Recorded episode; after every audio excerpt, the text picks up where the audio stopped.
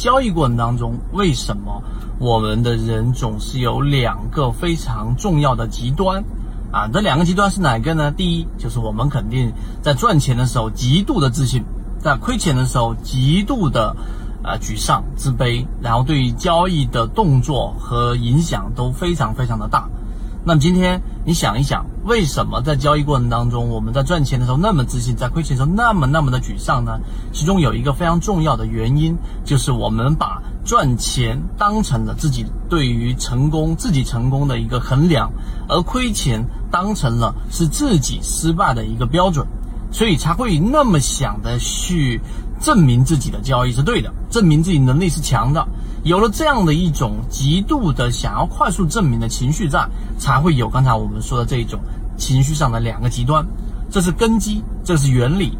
所以当你明白之后，我们说第二点。所以你想一想，在交易过程当中，我们股票市场只是生活当中的一部分，你交易的好也不代表你是极其成功的，你挣钱了吗？对吧？你交易的不好的阶段性的结果也不能说明你不好。我们这里回忆一下，为什么这么多很智商高的人，很有成就的人，总是做不好股票？你看牛顿，对吧？这么伟大的这一个物理学家、科学家，为什么就是没办法把这一个股票给做好，甚至于导致了巨大的亏损？我在有一节课当中给大家去描述过牛顿的整个交易过程和心理上的变化。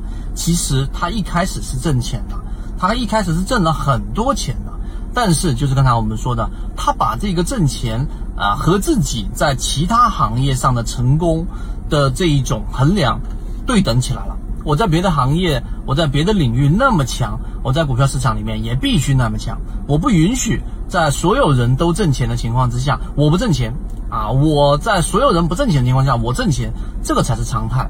这看起来很简单，但实际上呢，你要理解了这个根基之后，你才有办法去克服这一种极度的自信和极度的不自信。圈子从2016年到现在都分享模型，一方面是自己记录自己的交易系统，另外一方面可以帮助大家建立完整的交易系统。